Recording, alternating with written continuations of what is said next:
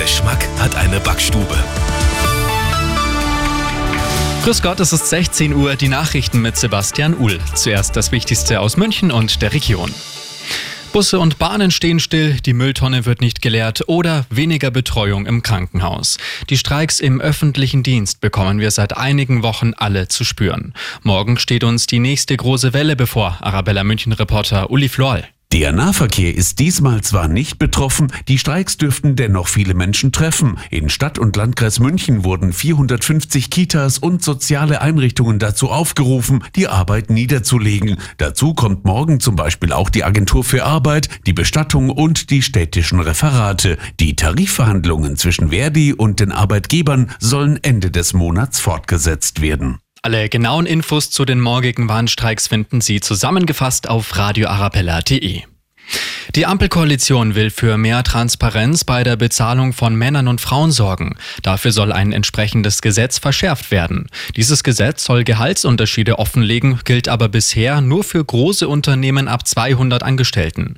Heute ist bundesweiter Equal Pay Day. Er macht auf die Lohnlücke zwischen Männern und Frauen aufmerksam. Rein rechnerisch haben Frauen bis heute umsonst gearbeitet. Eine dritte Amtszeit für Münchens OB Dieter Reiter, die wäre jetzt möglich. Denn das bayerische Kabinett hat die Altersgrenze für Kommunalpolitiker aufgehoben. Bisher dürfen Bürgermeister und Landräte in Bayern bei Amtsantritt nicht über 66 sein. Das wäre bei der nächsten Wahl bei Reiter der Fall gewesen. Und das ist sonst noch los in München und der Region. Wer auf der A8 Richtung Salzburg öfter mal unterwegs ist, der kennt die Stelle, der Tunnel Neubiberg, der unter der alten Bundeswehrlandebahn durchführt. Heute Mittag war dort ein Transporter unterwegs, der zu hoch beladen war. Er schrammte an der Decke entlang und riss 18 Lampen aus der Verankerung. Verletzt wurde dabei zwar niemand, die Strecke musste aber teilweise komplett gesperrt werden. Dazu entstand ein hoher Sachschaden.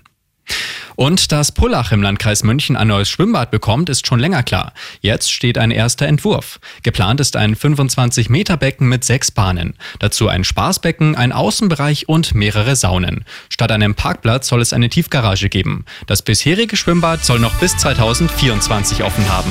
Immer gut informiert, das Update für München und die Region wieder um halb fünf. Jetzt der zuverlässige Verkehrsservice mit Andy Karg.